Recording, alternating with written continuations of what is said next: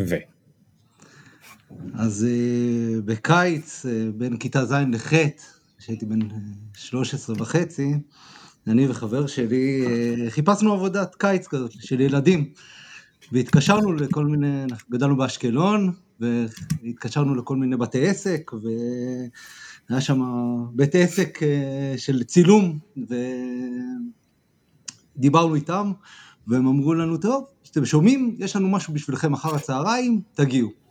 ואנחנו כאלה מאושרים ושמחים, ואמרנו, יאללה, מצאנו משהו לקיץ, מתלבשים כזה יפה, אפילו בחולצות מקופתרות, ואז אנחנו מגיעים, ואז אומרים לה, אתם שומעים? זה הפליירים, יש חנייה פה ליד, אה, קיבלנו איזה חמש מאות פליירים, ומצאנו את עצמנו במשך שעה וחצי, מדביקים פליירים לשמשות, אה, וככה, זה גם העבודה הראשונה שעשינו, וככה הבנו, קיבלנו, אני חושב, איזה חמישה עשר שקלים על הדבר הזה, הספיק לי בדיוק לפלאפל ולאוטובוס בחזרה הביתה,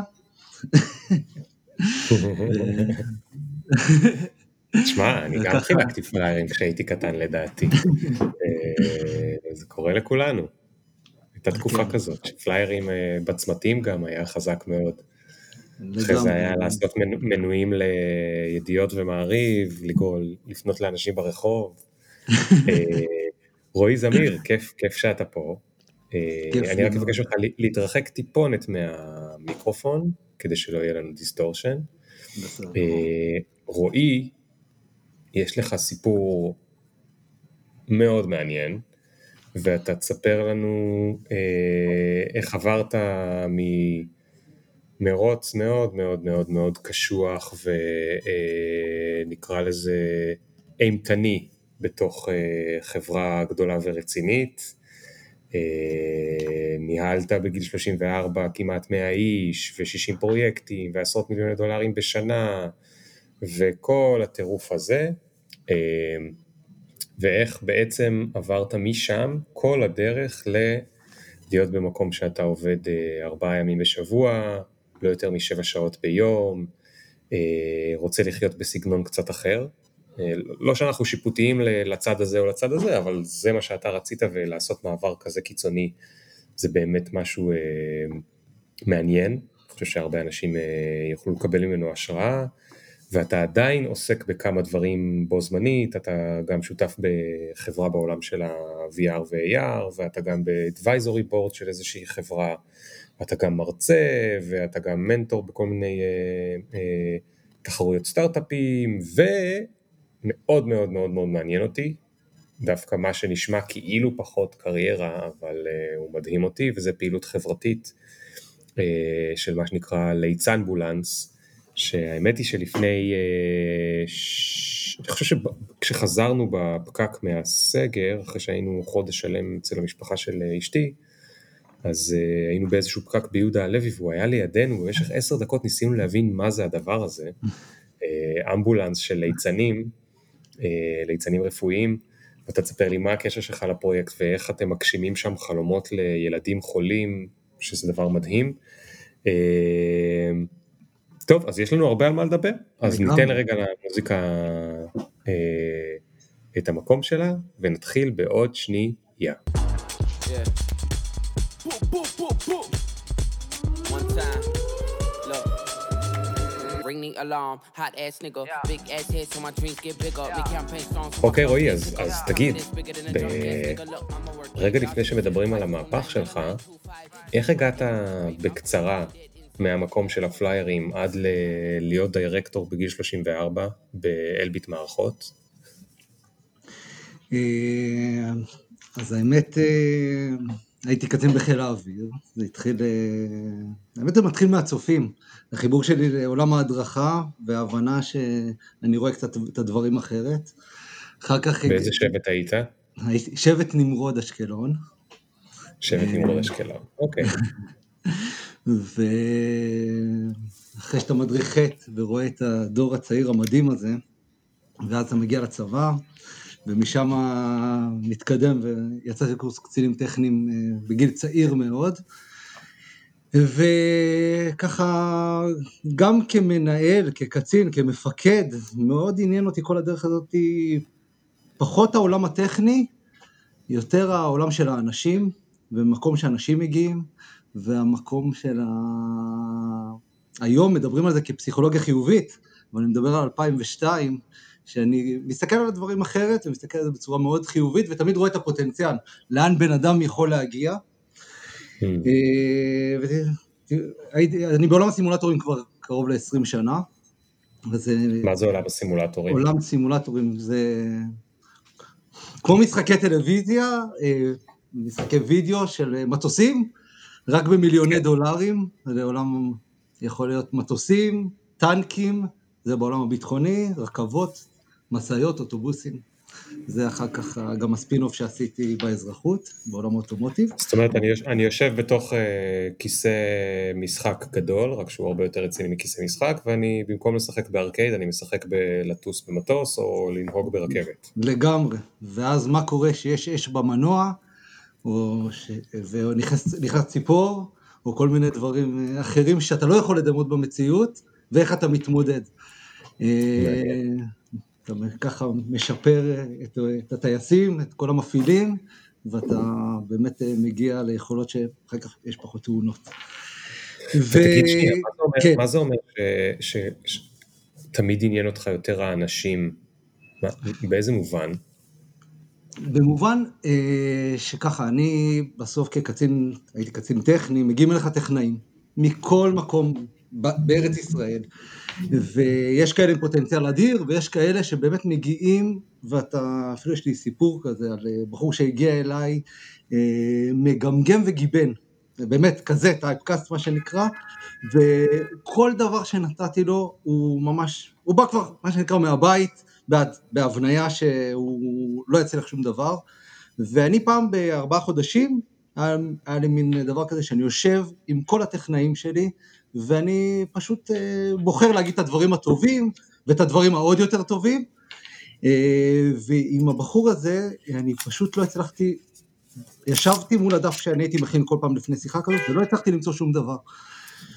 וזה היה חורף אלפיים ושתיים, אלפיים ושלוש, ואני לא אשכח את זה, זה באמת, הם היו מגיעים למשמרות לילה, והוא הגיע למשמרת לילה, אחת עשרה בלילה, ואני יושב איתו, ולא מצליח למצוא בסקאלה בין אחד לשבע, שום דבר שעובר את השלוש, ואני תופס את עצמי, תולש את הנייר הזה, ובמשך עשר דקות, ואני זוכר את התאריך הזה, וזוכר את היום הספציפי הזה, את אחת עשרה בלילה, ולא יודע מה עבר עליי באותו רגע, אבל באמת התחלתי להגיד לו, מי הוא, ומי אני חושב שהוא, ולאן הוא יכול להיות, וממש... ככה אני רואה אותו יושב ובאלם, כאילו פעם ראשונה שומע את הדברים האלה, כנראה שאומרים עליו דברים שאיך הוא יכול לגדול, ונעשה את זה קצר, אבל באותו לילה הוא פשוט, אני הלכתי, וגם תפסתי את עצמי, כאילו מה היה פה הרגע, השארתי אותו ככה במעבדה, ושהגעתי לשיחת בוקר בשמונה בבוקר, הוא נכנס אליי עם עיניים אדומות,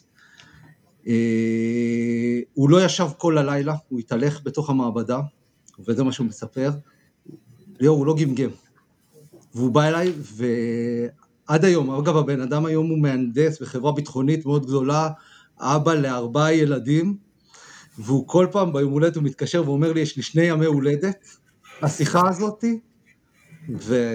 והיום הולדת שלו, וזה תמיד מרגש אותי מחדש, אבל זה, זה בגדול, בכותרת, ככה אני רואה פוטנציאל של אנשים, ואחר כך גם שהגעתי לאלביט, מה שנקרא לקחת צווארון כחול, ולהוביל את זה במקום של באמת אנשים. זאת אומרת, הדבר שעשית היה בסך הכל להאמין בו. לגמרי. זה כל כך, כן, לגמרי. וזה לא יאמן כמה זה חזק, ואני מאוד מאוד מזדהה, בגלל שאני גם מנהל אנשים פה בג'ולט. להאמין במישהו זה דבר שהוא כל כך, כל כך חשוב, ובטח זה מקרה קיצוני, כי זה מישהו שכנראה לא האמינו בו, הרבה מאוד שנים, בטח גם לא בבית, גם לא בבית ספר, גם לא בזה, ולכן יש לו גיבנת והוא מגמגם, והדברים בטח רק החריפו ככל שלא האמינו בו. לגמרי. אבל תגיד משהו, אתה מספר שאתה אופטימי, ואתה רוצה לכל אחד לספר את הדברים הטובים וכו'. איך אפשר להאמין בכל אחד? אין אנשים שמאכזבים אותך? זה, זה לא להאמין בכל אחד, אני חושב שלכל בן אדם, יש, יש לו את הדברים שהוא חזק בהם. אנחנו לפעמים, הרבה אנשים עושים את הבחירות אנחנו רואים את זה תמיד, ובייחוד בעולם שלנו היום, ממקום של כסף, מבחירות ממקום של מעמד, ממקום, ממקום של אגו, ואני רואה את זה בהמון סטארט-אפים שאני גם מלווה, ובהמון חברות שאני מגיע אליהם, ואני, ואני דווקא אוהב לייצר, אצלנו בבית, אשתי איתה מכל הזמן, אנחנו עובדים מאוד קשה, בבהירות ודיוק. יש לנו שלושה בנים, ניצן בן עשר, יפתח בן שבע, ועמיתי בן שלוש, ואנחנו כל הזמן, באמת בחינוך שלנו, החינוך, וגם החיים שלנו, מאוד סביב המשפחה, ואנחנו עובדים על בי, בהירות ודיוק, ואנחנו מאמינים, ואני מאמין גדול מאוד, גם במנהל, ואני רואה את זה באמת, להתאים את המקצוע, את ה... אתה יודע, זה... כל בן אדם יכול לבוא והוא חושב שהוא רוצה להיות מנהל, ובאמת שאתה יורד איתו לפרטים, אתה מבין שמתאים לו בכלל להיות איש תוכנה, ולא ראש צוות, ושהוא מבין מה זה להיות ראש צוות, או דירקטור, או טימלידר, לא משנה מה, ושאתה מתרחק מהכתיבת קוד, או שאתה מנהל אתר, ואתה מתרחק מה-day to day שלך, של הטכנאות, ו... וזה מה שאתה אוהב, אתה אוהב לבוא למעבדה, ולהתעסק באלקטרוניקה או מחשבים, ושאתה מבין שאתה מנהל, אתה פחות עושה את זה, כן.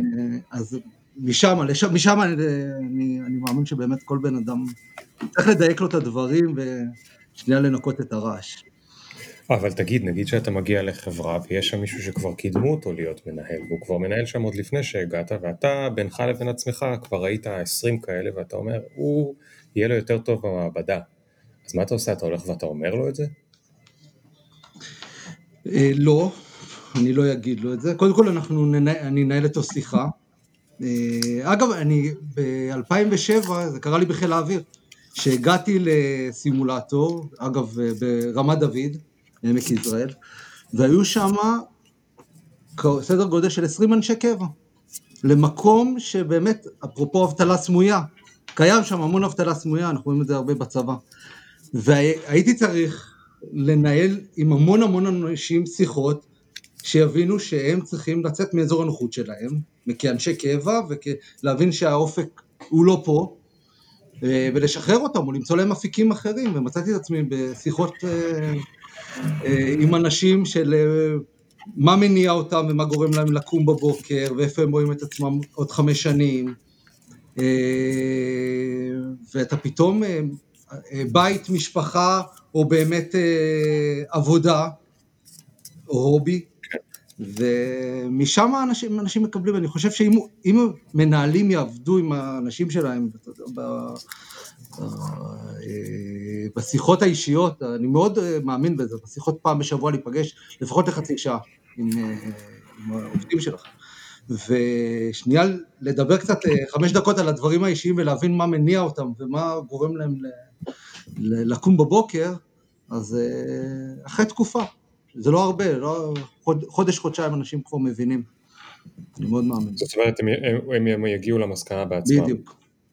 הבנתי, הבנתי. מאיפה אגב יש לך את הידע הזה להיות כל כך אה, אה, רגיש ומנהל, ואתה יודע, זה דברים שלומדים בקורסים לניהול.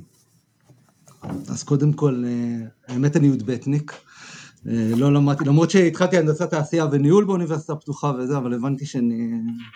אני נשאר שם אחרי מה שנקרא סמסטר ראשון ולא המשכתי, ומהחיים, כאילו מהחיים של באמת להתמודד עם הדברים האלה, ושיחות שיש לי עם המון חברים ואנשים שאני פוגש, אני מאוד אוהב אנשים. זה חלק מה... מה שאני קורא לזה המקצוע שלי היום, זה באמת, אני מדבר עם אנשים ואני זוכר מה הם עושים, ואני יודע מה הם עשו בעבר, ויודע לעשות ככה, מה שנקרא כישורים, וזו עבודה יומיומית, שאני אוהב אנשים. זה ה... כן. אז תגיד, אז אני פשוט, בדרך כלל בפודקאסט אנחנו מבינים איך הגעת לאיזשהו סי, אבל אני רוצה דווקא אצלך להתחיל מהסי, ולעבור לסי אחר, בסגנון אחר. אז, אז... התקדמת באלביט והקמת את תחום הסרוויס בתחום הסימולטורים, וקיבלת מינוי דירקטור, והיו לך כמעט מאה איש תחתיך, ונשמע שאתה מנהל מצוין, ארבע דרגות ניהול תחתיך, זאת אומרת כבר מנהל בכיר, מה שנקרא. למה? איך העזת לעזוב את זה? זה גם חברה טובה, זה גם שכר אני מניח בסדר גמור, אם לא פלוס, זה גם המון אחריות, זה גם אה, אה, פרויקט, אה, פרויקטים מעניינים, אה, וגם בטח נתנו לך את התחושה שצריכים אותך. אז mm-hmm. איך בכלל עבר אצלך התהליך של לחשוב לעשות משהו אחר? אז כמו שאמרתי, זה המון תהליך משפחתי, אני חושב שזה מתחיל מזה, ומהבנה שאיך אתה רוצה לראות את החיים שלך. כמו שאמרת, אני עובד ארבעה ימים בשבוע, שבע שעות ביום, והולך ומדייק את זה, ו...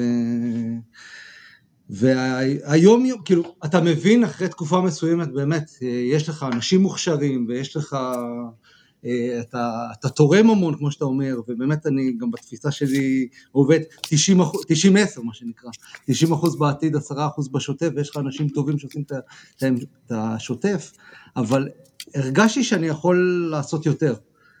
לא, לא הכרתי, לא הכרתי את עולם היזמות, וגם איפשהו כתבתי לך שאני איפשהו שומע את הפודקאסט שלך מ-אלפיים שמונה עשרה, מהיום שגם עזבתי, וזה די מלווה אותי לאורך הדרך, ונותן לי המון השראה. אז קודם כל תודה. ובאמת עברתי תהליך משפחתי, עם שליטה ועם עצמי, ועם בהבנה, שאוקיי, אני באמת, אז אני עושה את מה שאני עושה, ומגיעים להישגים, והתחום פורח, ובאמת הכפיל את עצמו כל שנה, אבל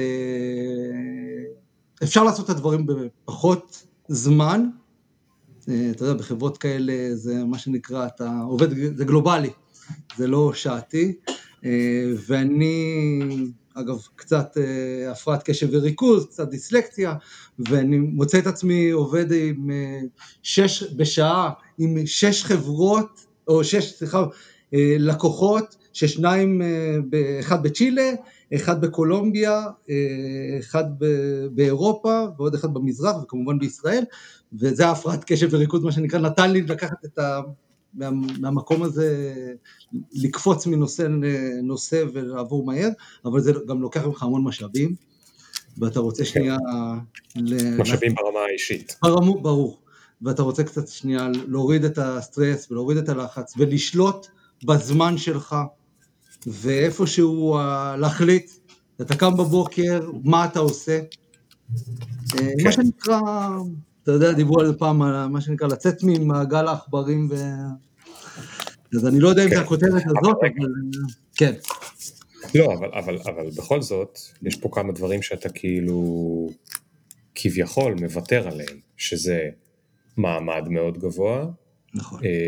ואולי כסף, או לפחות בהתחלה, גם אם אתה אחר כך מסתדר מחדש, אתה צריך לוותר עכשיו על משכורת וזה, ואולי כבר, אני לא יודע אם כשעשית את זה כבר היו לך ילדים. היו, נולד השלישי. אה, השלישי נולד, ואז החלטת לעשות. יופי רואים את זה. חבר'ה, לא לקחת דוגמה עד שאתם סגורים על התוכנית, כן? אני מאוד נזהר מסיפורי זה, אבל... אז זאת אומרת, אז אתה אומר, אני מוותר על מעמד, אני מוותר על משכורת קבועה, אני מוותר על הנוחות הזאת, לטובת להוריד סטרס, לטובת לסדר את החיים שלי מחדש איך שאני רוצה, וקודם כל, מפתח אחד שאתה אומר שהיה שם, הייתה לי תמיכה בבית, שזה מאוד מאוד חשוב, מאוד מאוד חשוב, זה תמיד אחד הדברים שאני מדבר עליהם, חייבת להיות לך תמיכה, בן, חבר, בן זוג, בת זוג, אמא, whatever, אבל אי אפשר לעשות את זה לבד. ובכל זאת, מה, מה, ידעת מה אתה הולך לעשות לפני שיצאת? אז היה לי, היה לי רעיון, שאגב, לא חשבתי שהוא יקרה כל כך מהר, אבל uh, תמיד עניין אותי עולם הסימולטורים האזרחיים. Uh, וזה, זה, זה, זה כאילו, המקום שאמרתי, אוקיי, אם אני יוצא, קודם כל שיצאתי, אפרופו תמיכה מהבית, אז תמי שתי אמרה לי, רגע, עבדת כל כך קשה, אתה קרוב ל-שמונה עשרה עשרים שנה במערכת הביטחונית, תנוח. שב שנייה, הכל בסדר, אנחנו מסתדרים. ואתה יודע, אתה יוצא גם מאלביט, כאילו, אתה, מה שנקרא מקבל, זה נגמר ממש טוב, יצאתי ממקום ממש גבוה, ולא, אבל עדיין, כן היה לי כיוונים, כן הלכתי ו... אפילו קמתי חברה, בעולם האוטומוטיב, שמדברת על סימולטורים פיזיקליים, לעולם המסעיות ואוטובוסים, מתוך אה, הבנה שמה שעבד טוב לעולם התעופה ולעולם הביטחוני, יכול להיות מצוין לעולם האזרחי. אבל רגע, רגע, רגע, אתה חייב להסביר לי משהו. כן, כן. לפני רגע הסברת לי שאתה לא רוצה סטרס, ואז אמרת, פתחתי חברה. איך זה מסתדר? אז אני, אני אסביר. החברה, אגב, שזה גם עד היום, זה סוג של עוגן, בסיס שיש לי, למשהו שהוא שלי.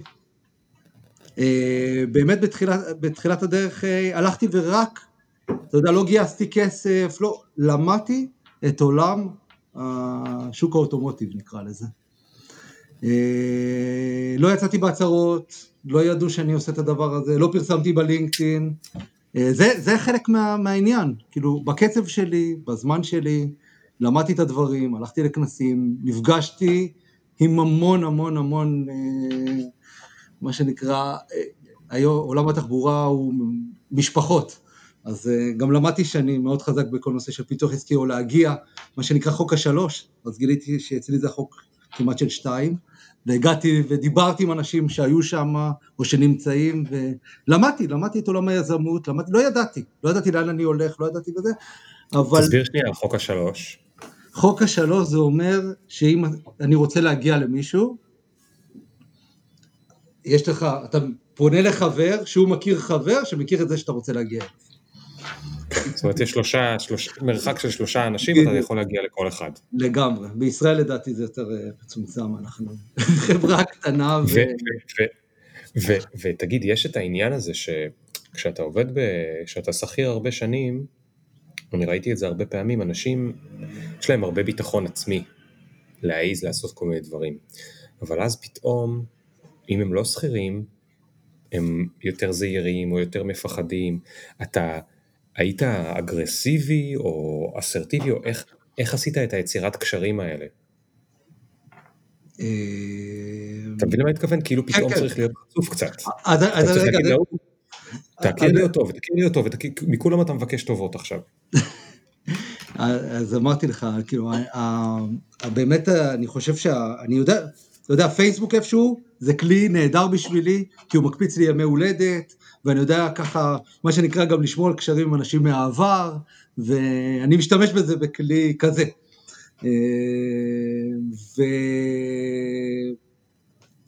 ואני לא, לא, לא פעלתי בצורה אגרסיבית, כמו בצורה שהיה לי מין חזון, או עולם הסימולטור, זה משהו שאני מאוד מאוד מאמין בו, והלכתי עם הדבר הזה, וסיפרתי אותו לאנשים המקורבים, או למקומות שרציתי להגיע אליהם, אבל אני מפריט את האמירה הזאת לשניים, כי זה פעם אחת, איך זה לקום ביום ראשון בבוקר, שאין לך יומן, ואין לך לוז, ואין לך כלום, שזה שיחה ראשונה, או בכלל כן. התנהלותית, כן.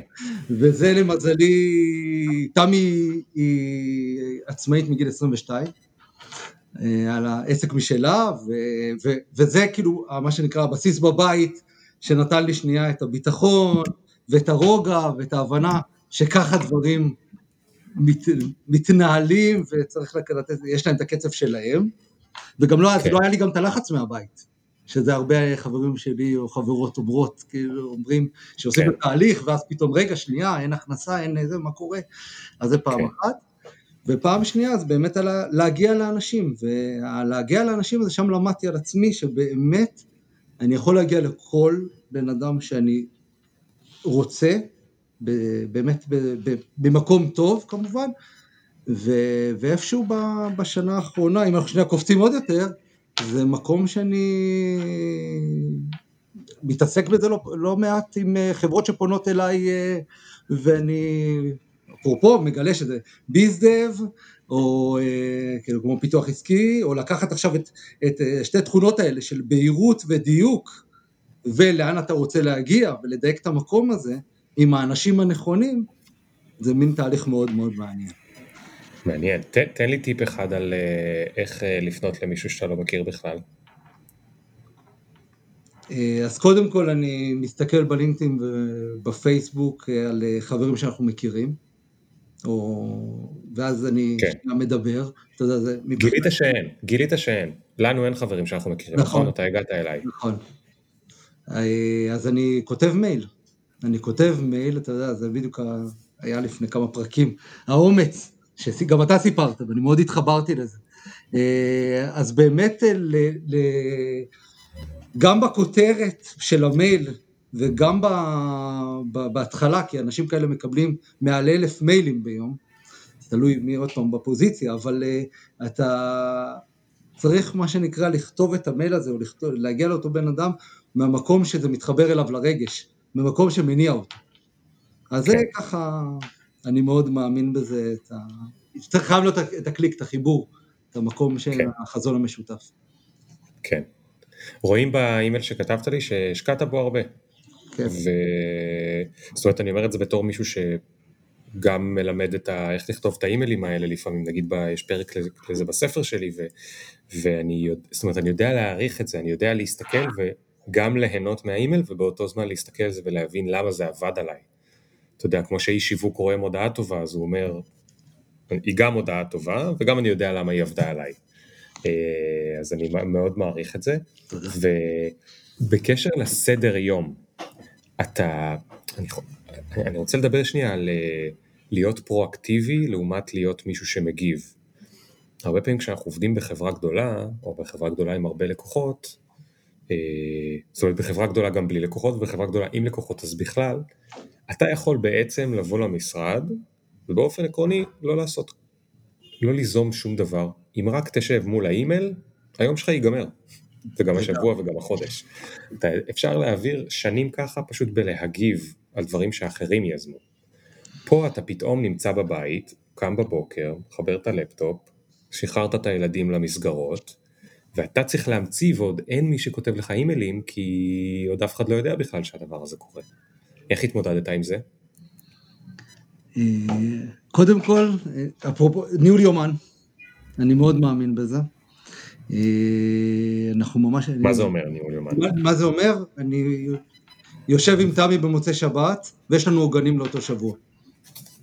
דווקא, אבל עוד פעם, מהמקום המשפחתי.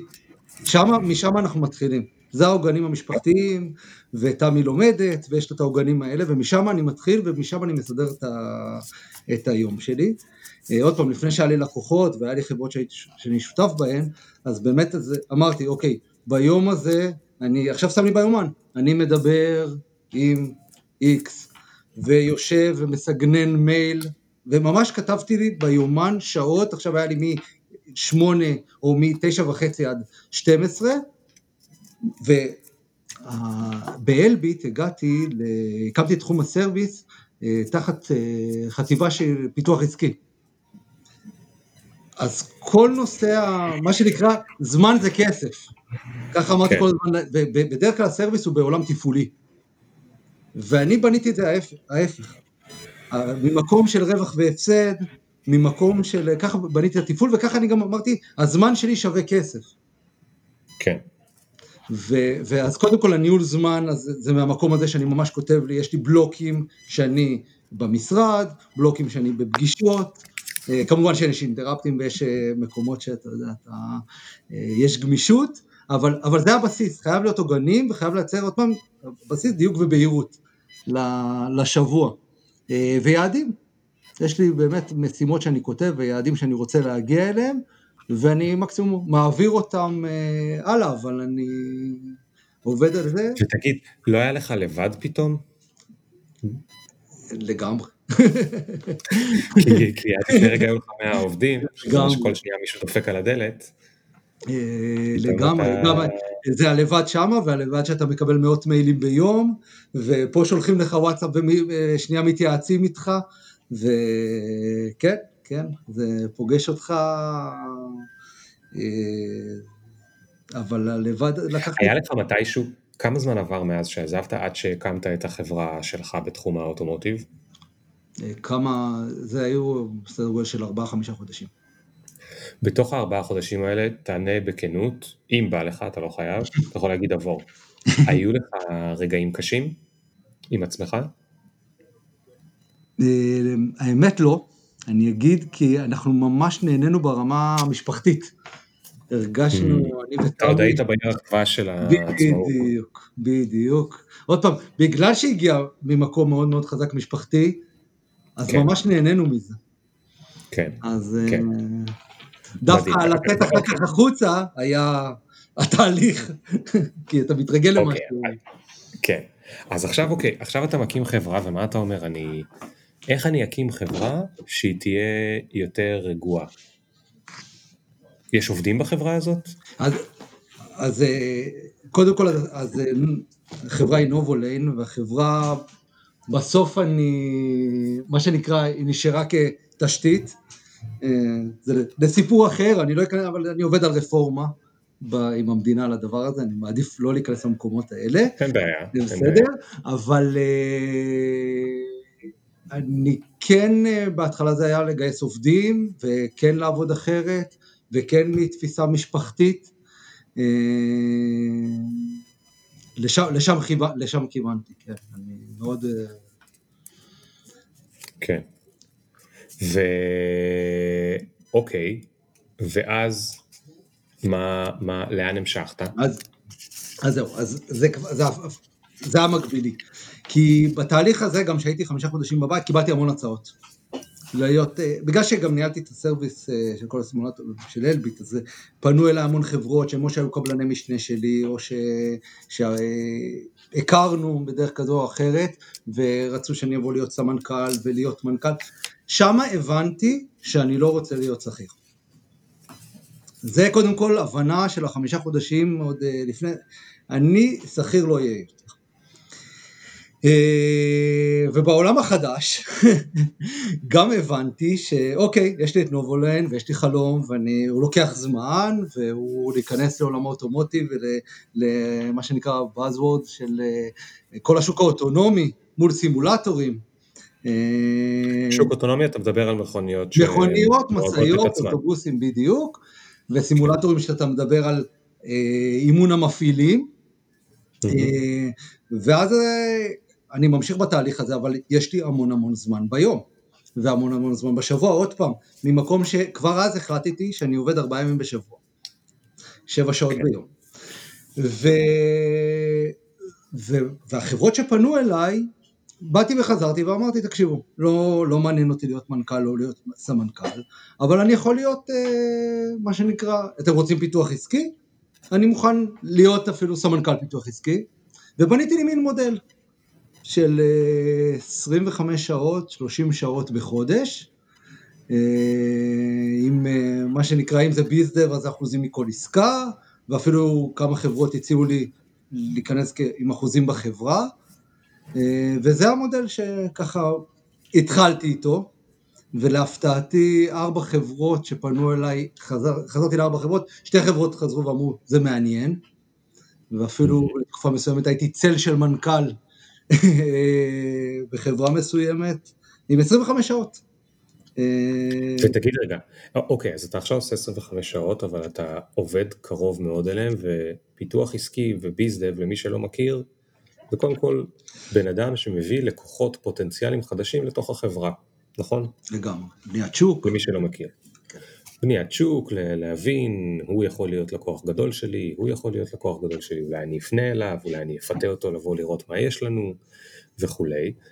אז קודם כל זה יפה שהצלחת לתחום את זה בזמן, אבל השאלה היותר עקרונית שלי היא, החבר'ה האלה שפנו אליך, הם, למרות שסגרו איתך שעות, יש להם את החברה שלהם, ויזמים שיש להם את החברה שלהם, ובטח שאין להם את המחשבה הזאת של העולם החדש וכולי, הם נוהגים, כאילו בהרגל שלהם זה מאוד להגיד, טוב, הבחור הזה כבר עובד איתי, אני יוציא ממנו כמה שאני יכול, ואפילו יותר. איך התמודדת עם זה, אם זה בכלל קרה, שהם רצו כאילו, מה שנקרא, לינוק עוד ועוד ועוד ועוד, ואתה היית צריך לשים לזה גבול. אז כנראה בשיחה הזאת זה יחזור המון ה... בהירות ותיאום ציפיות. אני מאוד מאמין בזה, גם אני מאמין הכל צריך להיות כתוב ומאוגד בחוזים, אז התיאום ציפיות, מההתחלה, אני לא, לא התביישתי, ואני פוגש המון גם, אתה יודע, חברים באים ומתייעצים איתי, וזה זה מעניין, כי סביב הקורונה להמון מנהלים בכירים פתאום, הם מבינים שרגע, אנחנו מאה אחוז בחברה, ועושים רק את זה, ושנייה, מה יקרה מחר, עולים המון שאלות, ואני יושב עם אותם מנכ"לים, אותם חברות שרצו, בש...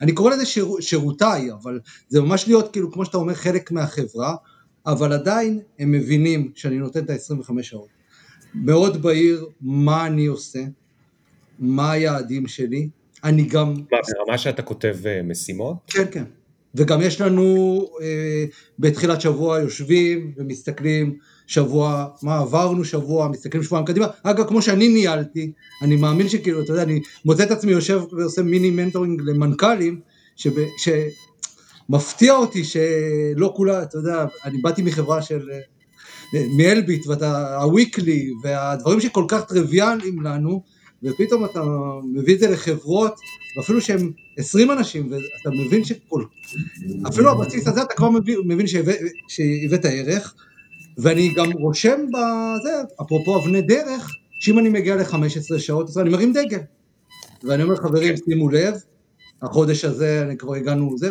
בואו בוא נכוון שנייה, אנחנו באמצע החודש, איך נראה שבועיים קדימה? ואם זה מסתדר לי אגב, אז בסדר, אני יכול גם לצורך העניין, אם זה בין לקוחות או בין חברות שאני לא עושה, אז אני יכול להוסיף כאן, אבל הכל זה במת... מה שנקרא, בפייפליין ש... שמדבר על ארבעה ימים בשבוע, שבע שעות. יפה, שנייה. כן. אז ענית לי לגבי שעות, עכשיו תענה לי לגבי זמינות. מנכ"לים רגילים לסמס למי שהם רוצים, מתי שהם רוצים. זה, זה שיחה גדולה שיש לנו בבית, אני עוד עובד על זה. אתה צודק, כי באוטומט שלי זה להיות זמין, להיות זמין לאנשים. גם הגעת בתחום השירות. בדיוק, בדיוק.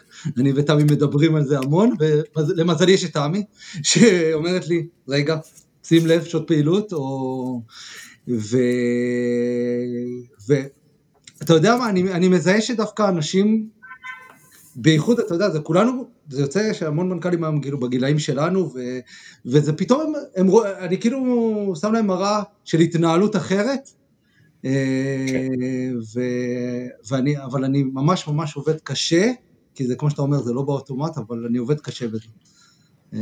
בלהגיד, לא, נדבר בבוקר, גם, אגב, מתי בבוקר, ולשים את עשר דקות, עשרים דקות בבוקר, לראות שזה לא מתנגש בדברים, בגלל שהכל כזה,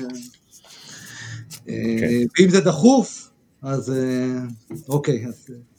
אני יכול לענות אני ממש למדתי שמי שרוצה להתנהל בשעות ספציפיות, אני נגיד לא רוצה להיות זמין לעבודה עשרים וארבע שבע, אפילו שאני שותף בחברה, אני פשוט לא רוצה, זה פוגע לי בבריאות, ואני מעדיף להיות אקסטרה זמין ומרוכז ומפוקס כשאני בתוך העבודה, וכשאני מחוץ להיות, אלא אם יש משבר או שריפה, שזה בדרך כלל לא קורה, לא להיות זמין, ונגידיתי שהדרך היחידה לעשות זה, זה חינוך מתמשך של כל מי שמסביבך, אתה כל הזמן צריך להזכיר לו ולהזכיר לו ולא להתבייש בזה, ולא לכולם זה קל לקבל, ולא לכולם זה קל להקל, אבל פשוט צריך להזכיר שזה נכון לגבי כל דבר, כמו שיכול להיות שלאנשים לפעמים לא קל להקל אופי של מישהו שעובד איתם, או התנהגות של מישהו שעובד איתם, זה רק עוד דבר אחד שצריך, כאילו או שאתה מקבל אותי עם זה, או שלא, אבל זה איך שאני צריך.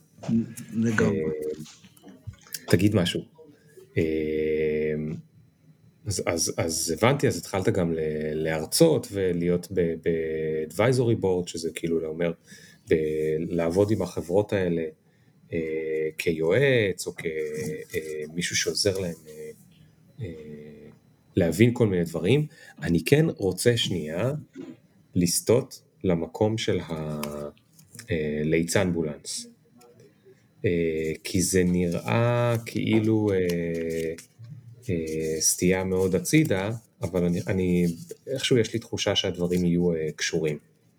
מה הסיפור של ליצנבולנס, ומה הסיפור שלך שם, ו- ואיך זה נכנס לתוך השינוי חיים הזה שעשית? אז סמדר, סליחה?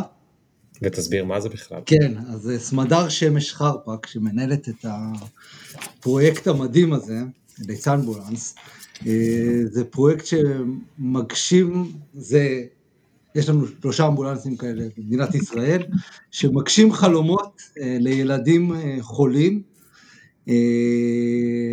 ועם ליצנים רפואיים, יש מאה ליצנים במדינה, שהם נרתמים כל פעם לפרויקט הזה, וכל פעם שיש חלום, ואני הגעתי לזה בכלל, כי סמדר אמרה לי, ההובי שלי הוא לצלם, ויום אחד היא אמרה לי, תבוא, יש ילדה מתוקה, ש... שאנחנו מלווים אותה לספארי, ו... והגעתי לצלם אותה בספארי, וראיתי את החוויה הזאת. רגע, איך זה הולך? כאילו, איך זה הולך? הילדה הזאת אמרה, יש לי חלום, הליצנים הרפואיים נמצאים בבתי חולים, הם ממש הפכו להיות חלק מהצוותים הרפואיים, יושבים ומלווים ילדי חולי סרטן, ומדברים ככה, וכל פעם יש סמדר, יש צוות כמובן מדהים אחורה, וליצנים מעלים, הנה יש לנו פה ילדה שהיא אחרי כימותרפיה, אחרי זה, ורוצה, ויש לה חלום, יש לה חלום לטוס במסוק, לשוט באונייה,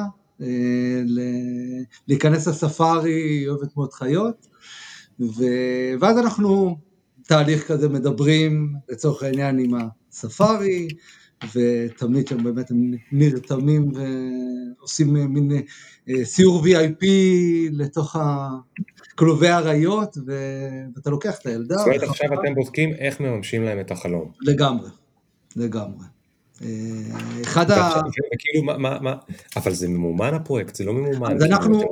חברים, מה אתם עושים? איך אתם פותרים את כל החלומות האלה? אז קודם כל, כמה פעמים עשינו כבר מה שנקרא מימון המונים, וגייסנו כסף לטובת המיזם הזה, הפרויקט הזה. ראיתי שזה יותר מ-ארבע מאות אלף שקל גייסנו. בדיוק, נכון. מדהים. כן, בתקופה כזאת. ו... ובאמת הכסף הזה הולך רק לחלומות, אין פה שום דבר, אף אחד לא מהנהלה, לא מזה, שום דבר, כל הכסף הזה הולך לטובת אותו ליצן שמגיע, אותם אמבולנסים, ומה אמבולנס עושה, הוא בא, הוא לוקח את הילד מהבית חולים, זה בסוף עוד פעם רכבים שאנחנו שצבו אותם, ומה שנקרא נגישים, שאפשר לקחת בכל תצורה שהיא את הילד, ואז אנחנו לוקחים אותם, ומלווים אותם יום שלם, ויש אנשים מדהימים במדינה, שזה יכול להיות מסעדות, וזה יכול להיות, שאנחנו מה שנקרא משלימים את כל החלום הזה, גם עם ארוחת צהריים, וגם מגיעה גם חברה או חבר של אותו ילד ילדה, והורה, וכמובן ליצן שמלווה אותי. איזה מדהים. ואוקיי, ומה החלק שלך שם? אז אני... אז הלכת לצלם בספארי. אז זהו, הלכתי לצלם בספארי והתאהבתי במיזם הזה, והתחלתי לדבר עם סמדר, מה אפשר לעשות, ואיך אפשר לעזור, ו... כל מה שקשור לייעוץ העסקי והחשיבה עם סמדר, ו... אז אני, אני שם בשבילה כל הזמן, בשביל כל הצוות, וחושבים וחושבים כל הזמן לאיפה אפשר לקחת את זה עוד ועוד, וזה משהו שהוא בכלל, כל הנושא של עמותות ועולם וחינוך, יש לי גם... הגעתי גם למקומות האלה גם כמנטור, אז זה משהו שמאוד נוגע לליבי, ואני חושב שזה דברים שבעשרה אחוז מהזמן שלי, גם בבית, אנחנו מאוד מאמינים בתרומה ולתת, ועיסוק ממש. אני חושב שהיית מגיע להתעסק בזה, אם היית עוד שכיר שם באלביט? אז באלביט, ובכלל בארגונים, אתה, אתה עושה המון פעילויות כחלק מ... לתת, ויש שעות שאתה תורם, יש שם המון דברים שכאילו לוקחים ממך אה, שעות חופש, או תרומה לקהילה, או ממקומות כאלה, זו שאלה מעניינת. אני רוצה להאמין שכן, אבל זה אופי, אבל כן, כן, זה לא קשור, זה לא קשור, אבל כן. אוקיי. תגיד, מה, מה זה אליפות הסטארט-אפים לבני נוער? בתעשיידה יש את שירי שיפר שמנהלת שם את ה... יש כל שנה בוחרים אנשי, אנשי חינוך, מחנכים, מורים שרוצים לייצר סטארט-אפים, ויש גם... מורים, אמרת? כן, כן, יש, יש את זה, ויש פרויקטים סביב הדבר הזה, מורים שחושבים על חדשנות, mm, שזה okay. לא אליפות הסטארט-אפים, ומזה אה, הגיע גם יש אליפות סטארט-אפים לבני נוער, שבני נוער אה, יש להם הזדמנות בשנה לבוא ולהציג כל מיני רעיונות וחדשנויות, אה, ש... אנשים ממייקרוסופט מגיעים, וגוגל, ואפל, וכל מיני אנשים שבתעשייה, והגעתי לשם גם כמנטור, ואתה פוגש בני נוער מדהימים עם רעיונות מרתקים, ומלווה אותם. ומל... האמת שאני מלווה היום שני מיזמים בעולם החינוך, דווקא של מורים, אחת okay. מורה, כן, אחד מיזם שנקרא אביגו, של שירלי קונס, שמדבר על חינוך ילדים, חינוך שפה על ידי מוזיקה, היא גם זמרת, ו... ומיזם אחר, שנקרא משלבים ידיים, של שירה אטינג, זה מיזם שאני אישית מאוד התחברתי אליו, שהוא מדבר על ילדי שילוב, ומורות שילוב, והשיח ביניהם ועם המחנכות, ומה שנקרא לשים את התלמידים במרכז. כן. ככה שני מיזמים, ובכלל כל העשייה החינוכית לדעתי צריכה לקבל בוסט, אני מאוד מאמין בכל הנושא של חינוך ילדים ולשים את הילדים במרכז. תגיד, אתה חושב שיש אפשרות גם למישהו שכיר להשתמש ב... כאילו, לעשות לעצמו שינוי, אפילו אם הוא יישאר שכיר? במובן הזה של לעבוד עם פחות סטרס ועם יותר בהירות ודיוק?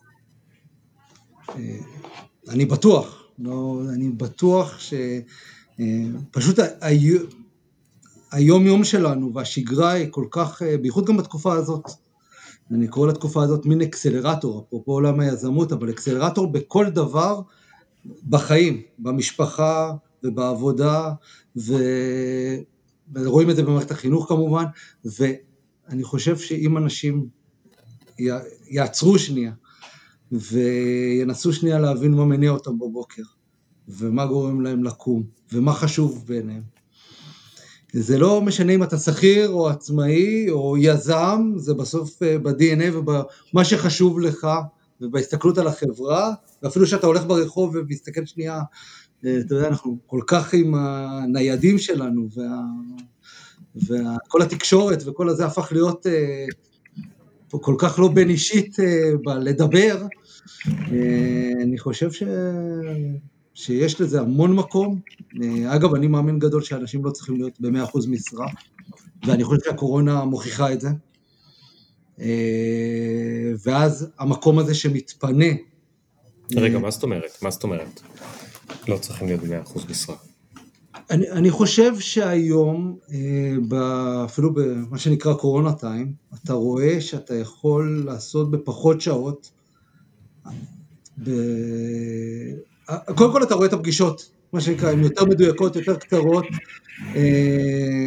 ואנחנו באמת, ואם פעם היינו עושים שיחות מסדרון, שאני מאוד אוהב את זה אגב, מאוד, גם זה שיח, מה שנקרא שיחה אחרת, אבל, אבל היום אתה יותר מדויק, מגיע לפגישות, יותר תכליתי, ואם פעם היינו טסים גם, אז היום תוך, ממש במש... ביום אתה יודע לסדר פגישה עם ארצות הברית, ישראל ו... ועוד לקוח, משהו שלא היה פעם, זה פעם אחת, ופעם שנייה זה אומר שאתה, אם אתה חושב על זה, אתה צריך לעבוד פחות. כי זה פחות זמן, ופחות עיסוקים של כל מיני לוגיסטיקות, זה אומר שזה משאיר לך יותר זמן לעשות דברים אחרים, אבל, אבל צריך באמת לנתח את זה, מה שנקרא כל מקרה לגופו, אבל אני מאוד מאמין ש, שבאמת, באמת, באמת, זה האידיאל הוא שמונים, בין שמונים ל-תשעים אחוז מסוים. אוקיי, ונגיד שבאמת גיליתי שאני יותר אפקטיבי, ועכשיו אני עובד דה פקטו שמונים אחוז מהשעות שהייתי עובד קודם, גם אין לי פקקים, לא צריך להגיע לעבודה למי שנוסע רחוק, חסכתי מלא זמן, אז, אז מה אני, מה אני אעשה עם הזמן הזה? עכשיו, אתה, אתה יכול... עוד... זה שיחה, האמת, מעניינת, כי פעם אחת אתה יכול לקחת את הניסיון שצברת, בוא נסתכל על הצד העסקי, אתה יכול לקחת את הניסיון שצברת ואת מי שאתה ותהליכים שאתה עובר עם עצמך, ולקחת את זה לעולם היזמי, או לפגוש המון המון חברות, או המון, אני מדבר עם המון מנהלים בכירים שפוגשים את זה, עכשיו המון סטארט-אפים פתאום, אתה יודע, כל פעם, גם באלביט וזה, הייתי מקבל המון דקים ו... דק זה מצגת, שנים עשר שקפים על כל מיני חברות, ופתאום יש לאנשים זמן, וזה לא רק זמן, יותר שנייה עכשיו את השיח, אז אפשר לקחת את ה-עשרים אחוז, ואפרופו להיות advisory board, או הייתי לוקח, אפשר לקחת את זה למקומות האלה, העסקיים יותר, ואפשר לקחת את זה יותר במקומות של הנשמה, והמקומות של העזרה לחברה, ויש המון, כל, כל כך הרבה היום עמותות, ואנשים שמחפשים אנשים טובים, ואנשים ש... זה לא חייב להיות איש בכיר או איש... זה, לכל בן אדם, כמו שהתחלנו בהתחלה ואמרנו, לכל אחד יש את הייעוד שלו, ודברים שהוא טוב בהם, ויש אנשים שהם אלופי העולם בסדר וארגון, ולבוא לעמותה כזאת, ולשבת בבורד שלה, ולהיות האיש סדר וארגון שלה, או פתאום לנהל סי אר אם, או... וזה נראה כזה obvious, אבל כשאתה בא לחברות אלה קטנות, אתה יכול לתת כל כך הרבה ערך, שאני חושב שזה אפילו מתבקש, ויש פה הזדמנות נהדרת, התקופה הזאת זה הזדמנות נהדרת לעשות את זה, כי גם ככה אנחנו בבית, אז אתה מכניס עוד חצי שעה, שעה של שיחה כזאת, ואתה עולה בזום, מול עמותה כזו או אחרת, או מול... וואי, זה רעיון שאני מה זה אוהב, באמת, אם אחד אחוז ממי שמאזין לזה עכשיו, ימצא איזשהו עמותה שהוא אוהב, וידע לפנות אליה ולהגיד לה, תשמעי, יש לי רק שעה בשבוע, זה כל מה שיש לי, אבל בשעה בשבוע הזאת שהתפנתה לי בזכות הקורונה, כי אני לא צריך לעמוד בפקקים, הייתי שמח לעזור לכם, והנה הנה הכלים שלי, הנה הארגז כלים שלי, זה מה שאני יודע לעזור, אולי זה יכול לעזור לכם, הם היו יכולים לקבל אה, אה, עזרה אדירה, זה ממש מדהים. זה גם מדהים. Uh, עכשיו אני רוצה uh, לפנות, לעשות עוד פעם תפנית מאוד מאוד גדולה, ודווקא למשהו קצת, uh, uh, נקרא לזה יותר טכנולוגי של העתיד. Uh, כתבת לי שאתה שותף בחברה בתחום ה-וי אר ו-איי אר, וזה משהו שמדברים עליו כבר עשור, אבל אני, כמה הוא באמת קורה או לא קורה, זה תלוי לפרשנות, ואני אשמח שקצת תכניס אותנו לעולם של ה-וי אר ו-איי אר, וגם אתה יכול לספר על החברה הזאת, כאילו מה, כדוגמה לחברה שהיא נמצאת. האמת זה חברה שהיא יותר, זה חברה בעולם המוח, זה עוד יותר אפילו, סיינס פיקשן. אז בוא תיקח אותנו לעתיד קצת, לעתיד שהוא כבר כאן. לגמרי, זה נקרא אי ג'י Sense, זה חברה מרתקת של באמת יזמים מדהימים, שיאיר לוי ממנכ"ל אותה, ואנחנו, באמת, השיח התחיל בתקופת הקורונה, קודם כל החברה מדברת על ממשק מוח מחשב, אי ג'י זו טכנולוגיה שיש אותה מאה שנה, זה שום דבר לא חדש בה ולא זה, אלקטרודות שאתה מחבר לראש, זה מין תהליך של בין עשרים דקות לחצי שעה, מאוד פולשני, עם מי מלח, והחבר'ה האלה לקחו את כל הטכנולוגיה הזאת. שנייה, שנייה, שנייה, אתה מחבר אלקטרודות למוח ומה אז קורה? ואז אתה מקבל מידע פיזיולוגי על הבן אדם. זה כמו שתמיד אני רואה בסרטי מדע בדיוני, או סרטי, אפילו לא מדע בדיוני, כזה מיאמי... סי אס איי, או לא יודע, כל מיני שטויות כאלה, זה, אז רואים מישהו, מחברים לו כזה למוח, ועכשיו אני רואה איפה במוח שלו, מה דולק, ואני יכול לנסות להפחיד אותו ולהצחיק אותו ולגרום לו לחשוב מחשבות, ואני רואה איזה אזור במוח מואר, ומזה אני מבין איפה זה נמצא במוח וכולי. לגמרי.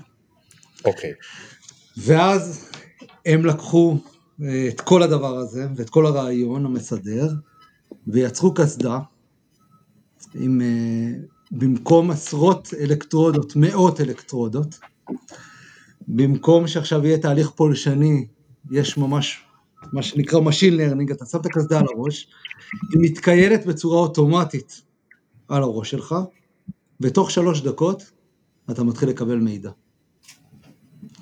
ואתה מקבל מידע פיזיולוגי, וזו פעם ראשונה שתחשוב אתה יכול, ואני אני פשוט ששמעתי את זה ישר, אפרופו עולם הסימולטורים, עולם האוויר, עולם שאני מגיע, ישר אמרתי, וואו, אם אני יכול עכשיו לקחת את זה, ופתאום לדעת על אותו מפעיל, אותו טייס, אותו נהג, מה קורה לו במוח בסיטואציה מסוימת, זה כלי משלים מיוני, הדרכתי, למיומנות רכות, אדיר, משם זה התחיל השיח. איך, איך, איך, זאת אומרת, איך, איך זה יעזור לך לדעת איפה במוח שלו מה דולק? בוא ניכנס לזה טיפה לעומק. אוקיי, עכשיו תחשוב שאתה נוסע ב... לצורך העניין, נוסע בירידות סדום, ויש לך פנצ'ר בגלגל ימין. עכשיו, אתה נהג מסעית, נוסע ב-חמישים טון, סוחב חמישים טון, יש לך אה, גל, פנצ'ר בגלגל הימין. אז פעם אחת, אני יכול על ידי הסימולטור לראות באמת את ההתנהגות שלו, ואיך הוא מטפל את הדברים, ואיך הוא, כי ה, עוד פעם, הסימולטור הוא פיזיקלי, ובאמת אני יכול לקחת את זה למקומות טיפוליים. פעם שנייה, בצורת... רגע, הח... שנייה, בוא, כן. פשוט בגלל שאני מניח שחוץ ממך אף אחד לא ממש מבין בזה, אתה רוצה לומר, אני רוצה לראות האם הוא בולם, האם הוא מזיז את ההגה ימינה, האם הוא מעט, מה הוא, לאן הוא מסתכל, מה, מה הוא בוחר לעשות, ואז אני יכול להכשיר אותו ולהגיד לו, לא, אל תבלום, להפך, אתה צריך להאיץ, או אלוהים יודע מה. בדיוק. אוקיי. אז זה פעם אחת. ופעם שנייה, בתהליך ההכשרתי, או שאני חווה דבר כזה, אני יכול לדעת על ידי המערכת הזאת, מה קורה לו באמת התהליך הפיזיולוגי של קבלת ההחלטות אה, במוח, ומבחינת סטרס, מבחינת מיומנויות רכות, מבחינת דברים שהם בינינו הם אה, כל כך, אה, כי, כי אני יודע להסתכל עליו, אני לא יודע מה קורה לו באמת בתוך הקופסה הזאת, אגב שזה אירוע מרתק בפני עצמו, ופתאום אני מקבל מידע, ואז אני יודע, אם זה צריך שנייה לעבוד על רוגע ונשימות, האם בכלל הבן אדם הזה כשיר בגיל מסוים להיות על הכביש או לא? הבנתי. זאת אומרת, היינו יכולים נגיד לשים שם, בן אדם בין מאה, ובן אדם בין חמישים או שלושים, ולראות שבגיל מאה יכול להיות שיש אזור במוח שלא מודלק לו, אזור שאמור נגיד לגרום לו לקחת פעילות יותר מהירה או יותר שקולה, ופתאום האזור הזה כבר לא דולק, כי משהו במכונה שלנו מן הסתם עם השנים משתנה, ואז אתה יכול להגיד, אם לא דולק לו האזור הזה במוח, בטח שהוא לא יצליח להגיב בריל טיים למה שצריך. בדיוק. ו- וקל וחומר לעולם הטייסים, שיש שם כבר ארבעים שנה עולם של סימולטורים, וזה מקומות שהם, מה שנקרא זה מאוד מתבקש. אוקיי, אז עכשיו הם שמים אותך באדוויזורי בורד בשביל שני דברים, אחד כי אתה יודע לספר להם מה הלקוחות העתידיים שלהם ירצו, ושתיים כי אתה יכול לעזור להם עם הביזדב. אני, אז אני שמה, זו דוגמה נהדרת לחברה שממש אני עושה את הביזדב, אני על, על תקן הביזדב, תסתכל על מצגות החברה, אני הביזדב של החברה, למרות שאני רק עשרים וחמש שעות וזה, אבל אני הביזדב שלך. מעניין מאוד, מעניין מאוד. טוב רועי, תשמע, נשמע שאתה עושה דברים נפלאים, ואני קודם כל מאוד גאה בך ושמח עבורך, שהצלחת לעשות את השינוי המטורף הזה, אני בטוח שהרבה אנשים היו חולמים לעבוד ארבעה ימים בשבוע, שבע שעות ביום, ועם שלושה ילדים וכל מה שזה אומר.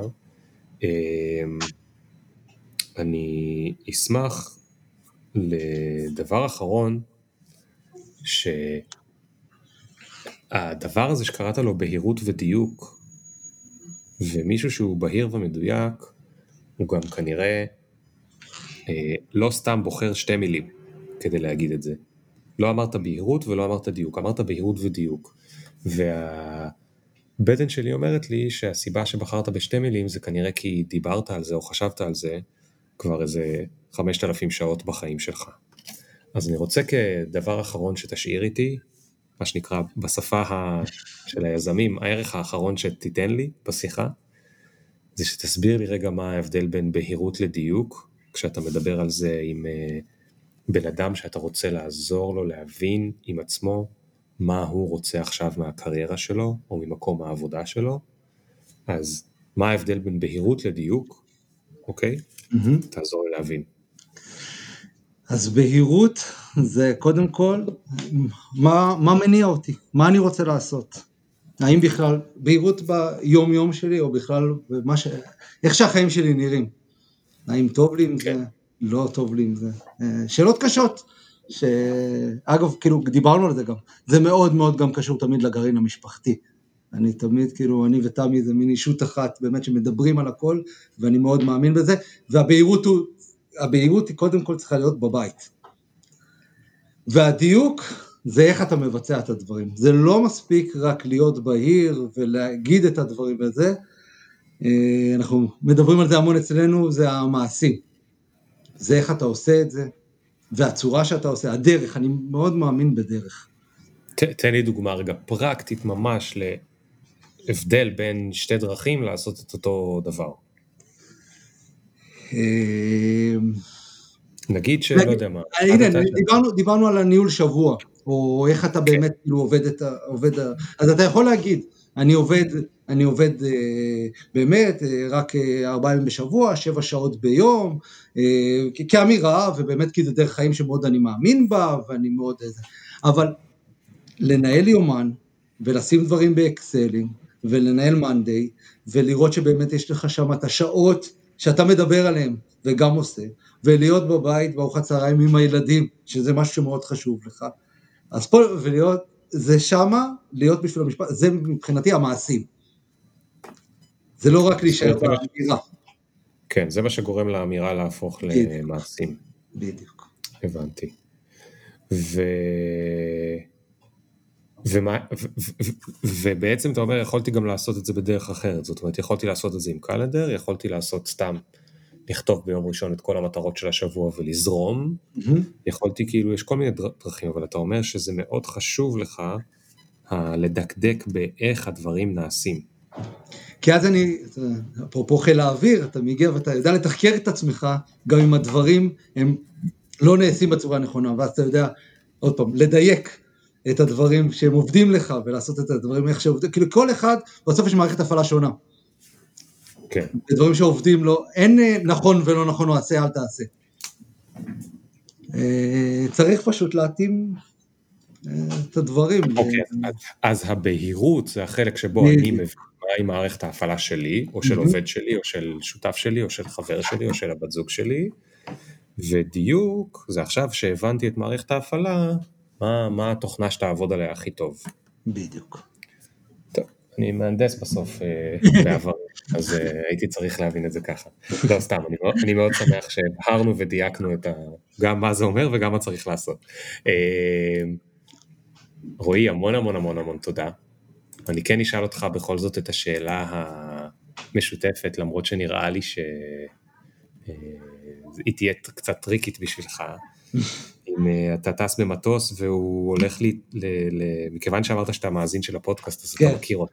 בכל זאת אני אגיד למי ששומע פעם ראשונה, אתה טס במטוס והקברנית מודיע, חבר'ה אנחנו מצטערים, אבל אנחנו הולכים להתקע בתוך סלע, ואין לנו איך להציל אתכם, ועכשיו אתה לא חושב רגע על תמי והילדים, הם סידרו אותם בדרך פלאית, לא משנה בדיוק איך, מה ה... דבר שעובר לך בראש, ואתה באמת הגעת למקום שאתה יכול לחשוב רק על עצמך, מה הדבר שעובר לך בראש, ואתה אומר, איזה בסה שלא הספקתי? יש משהו שלי ושל תמי שלא הספקנו לעשות, וזה טיול גדול, ובאמת אמרנו נעשה את זה עם המשפחה וקורונתם, אבל להיעלם לשנה, לטייל, זה משהו שאנחנו ממש חולמים עליו, ומשהו ככה, אז אם לא נספיק לעשות אותו, זה ממש הצטער עליו. ומה הצעד הראשון שצריך לעשות כדי שזה יקרה? האמת, איך שאני בונה את החיים שלי היום, אני בונה את זה למקום, למקום הזה, שאני אוכל לנהל את הכל מרחוק, ויוכל ככה לטייל ולעלות לפגישות, ואני מאוד מאמין בזה, ואני מרגיש שאני בדרך לשם. טוב, אני מאחל לכם שתצליחו. יאללה, רועי, המון המון תודה. תודה לך. תודה גם למי שהקשיב. מה אתה, כיף גדול אמרת?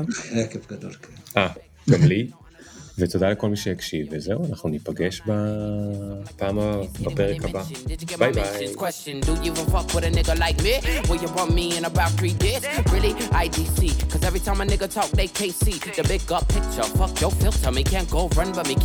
ביי.